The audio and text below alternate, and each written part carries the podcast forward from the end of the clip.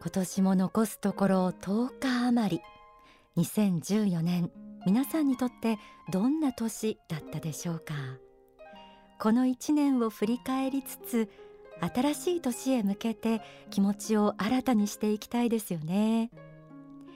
さて毎年この時期に幸福の科学大川隆法総裁が表すのが法シリーズと言われる書籍です。この法シリーズ数多く発刊される大川総裁の書籍の中でも迎える新しい年1年を通しての方向性仏の思いを表したものとされています。不滅の法未来の法と続き去年末に発刊されたのがシリーズ20巻目となる忍耐の法。スランプを乗り切り試練に打ち勝つための心の在り方が説かれた一冊でした。そして今月19日法シリーズ最新刊が全国の書店に並びました。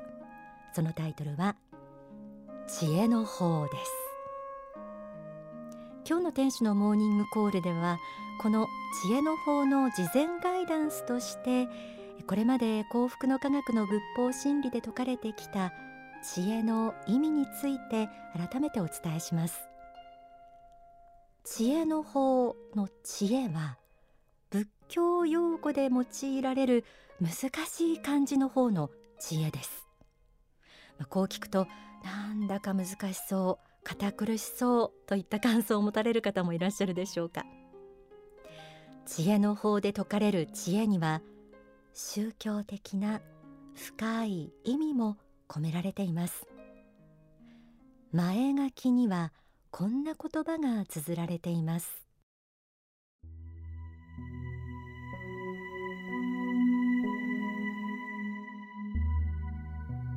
人がこの世に生まれて生きて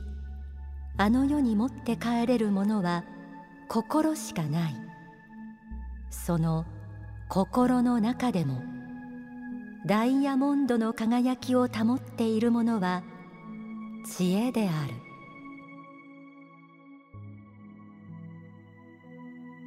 番組では人間の本質は肉体ではなく魂や心と呼ばれるものであるという宗教的真理を繰り返しお伝えしています。知恵の方で説かれる知恵もこの霊的人生観を前提としています。地位や名誉やお金見た目の美しさはこの世限りのもので死んでからあの世に持って帰ることはできません。肉体はなくなってもすべての人に等しく残りあの世へ唯一持って帰ることができるのが魂。それは生きていた間に何を思っていたかという心の在り方です。そしてその心の中でもダイヤモンドの輝きを保ったものが知恵であるとありました。ダイヤモンドの輝きを放つ知恵。それは悟り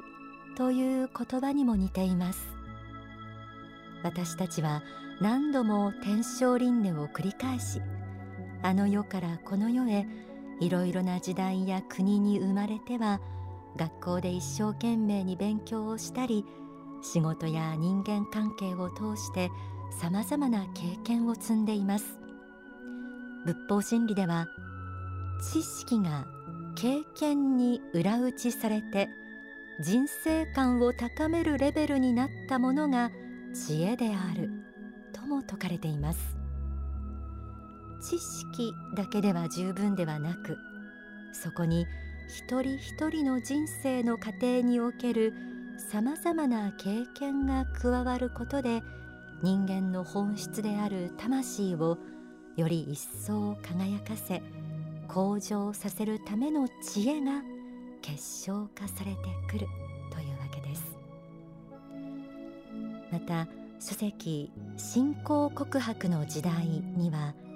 知恵という言葉が持つ意味について仏教的視点からこのようにも説かれています。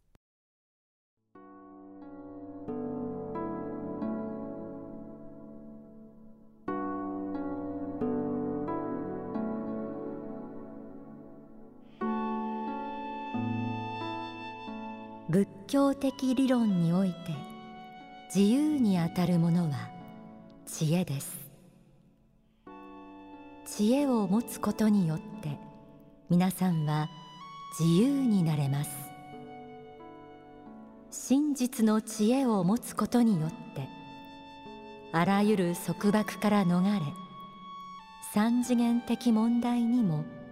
三次元以降の問題にも怪盗乱魔を断つがごとく対処していくことができます。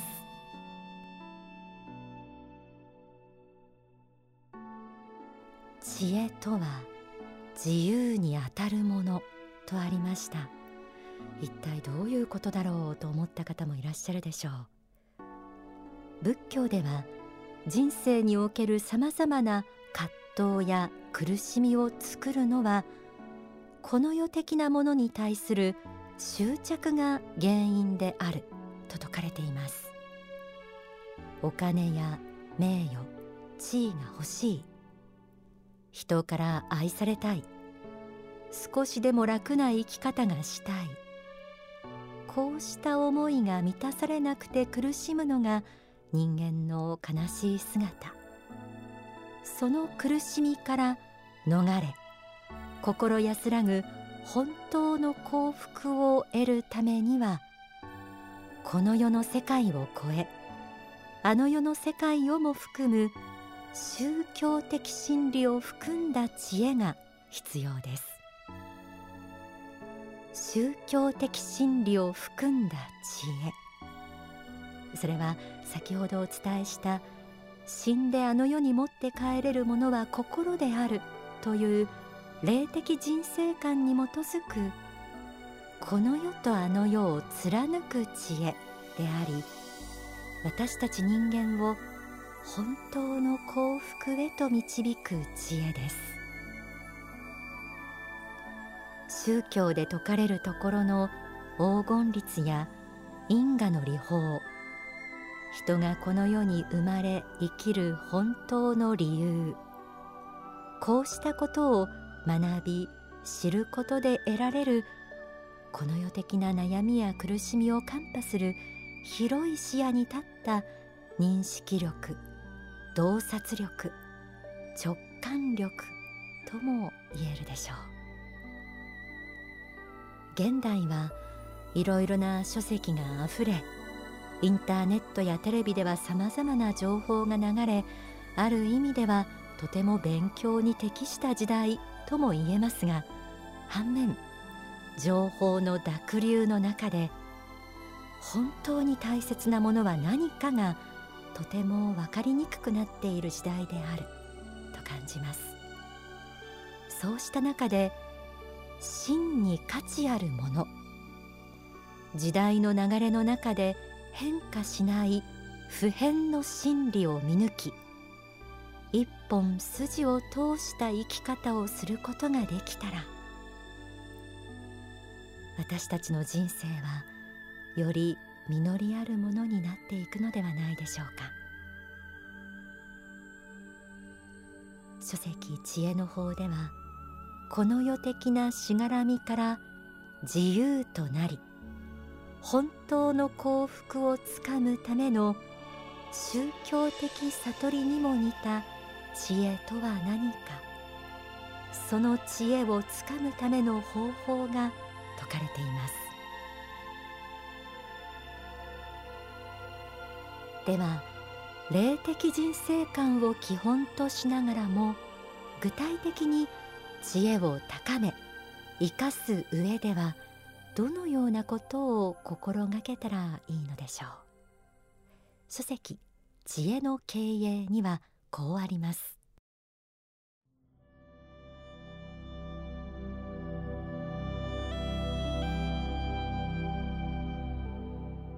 知恵を生かすとはどういうことであるか。知恵を生かすとは時間を生かすということである。知恵を生かすとは人を生かすということである。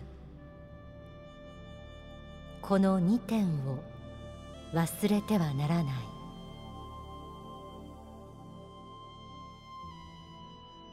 知恵を生かすこととは時間を生かし人を生かすこととありました。知恵の法は全6章からなっていて時間と人の生かし方について具体的なさまざまな論点で説かれています。例えば第2章は知的生産の秘訣と題されています。付加価値を生む勉強や仕事をするためにはどうしたらいいのか。皆さんも気になるところではないでしょうか。書籍では1日24時間の中でいかに知的時間を作り出しそれを習慣化させるか。そしてどのようにしたら付加価値のある知的生産ができるのか。そのポイントが示されています。また第5章は「希望のリーダーシップ」と題され人を動かすリーダーの条件について説かれています。組織としていかに人材教育に携わるべきか。どのようにしたら多くの人がついてくる魅力あるリーダーとなれるか。その秘訣も満載です。その他にも宗教的視点からインスピレーションや異次元パワーを取り上げた法話。異次元発想法も収録されています。内容本当に盛りだくさんです。大川総裁は一人一人がそれぞれに知識と経験を蓄え培った知恵を国や社会をより良くするために生かすことが大切であるというメッセージも発信しています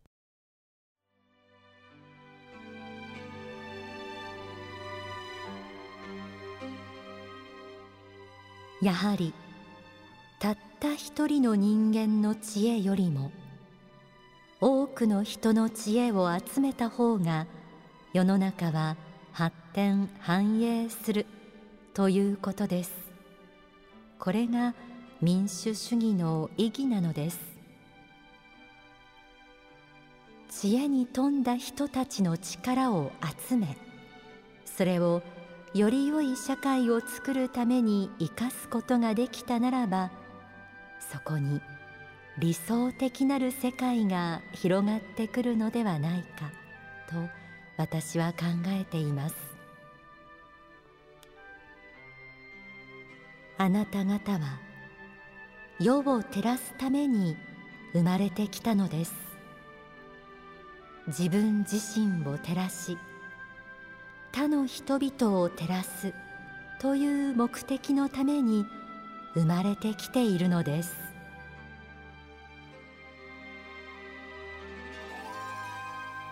書籍朝の来ない夜はない。発展思考未来への国家戦略から朗読しました。この世がすべて自分さえ良ければいい。というような気持ちではなく人間の本質は魂である。という霊的人生観。そして世のため人のために知識を生かしたい。という愛の心が伴うこと。そして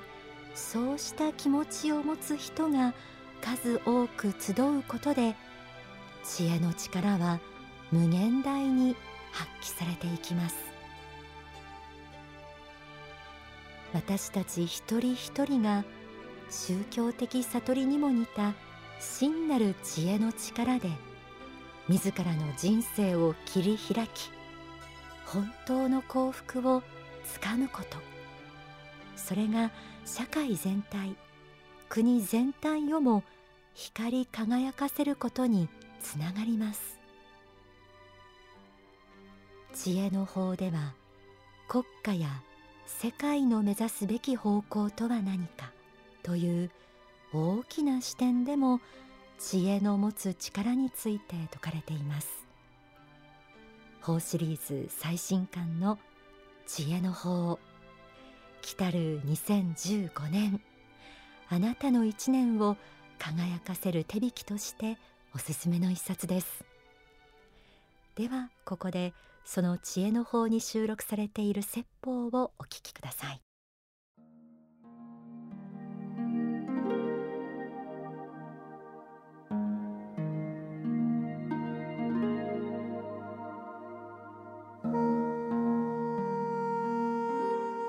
まず皆様方に私がお願いしたいことの一つはどうか謙虚であってほしいということです。皆様方は人間として過去に生きた人たちよりもはるかに数多くのことを知っています。そして神の領域と言われるところにまでさまざまな研究が今進んできています。それと同時にまた見失っているものもあるのだということを知らねばなりません。勉強が進めば進むほど人間の魂の機能が脳の作用であるとか神経の作用であるとか思うようになっていくんだったらとても寂しいことだと思います。そして人間がこの世において成功し幸福になり繁栄していくためには忍耐と努力がいるんだというごくごく単純な事実をもう一度確認しておきたいんです。人間が成功するのはその人の才能が一流であるからだけではありません。歴史上成功された数多くの方々は才能においては一流ではなかった方々であります。才能においては一流ではなかったけれども忍耐を重ね努力精進を忘れなかった人々が次々と困難を乗り越えて人類史に偉大な一歩を築いてきたんです。自分の能力が十分でないこと自分が才能にあふれていないことをどうか悔やまないでいただきたいんです。それこそが皆様方が今世この地上において大きな魂となって発展していくために与えられている期待であるんです。機会でもあるんです。天上界の人々はこの地上時間数十年の人生の中において忍耐と努力によって皆様方が魂を光らせつつ実績を積み重ね成功への道を歩むことを心の底より願っているんです。世界の規模では大きな問題はあります。戦争と平和の問題もあります。平和と繁栄との関係の問題もあります。大きな大きな問題です。個人ではどうにもならないもんだと思います。しかしながら今言ったように自立した一人一人の個人個人の努力と精進と忍耐とそして学習を続ける態度がそういう人を数多く作れた国が世界を守るんです。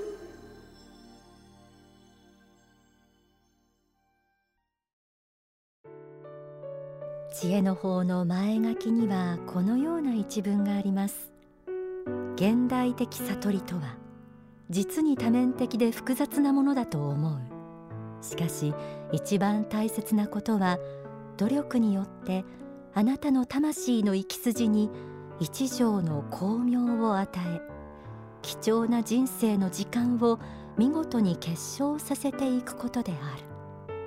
という一文です。仏の慈悲も私は感じています。発刊されたばかりの知恵の法を読むにあたって今日は幸福の科学で捉えている知恵の意味についてちょっとガイダンス的になったらいいなという思いを込めてお伝えしてきました。来週の放送では実際に知恵の法の書籍を紐解きながらそこで説かれる具体的な内容ももう少しお伝えできたらいいなと思います。お楽しみに。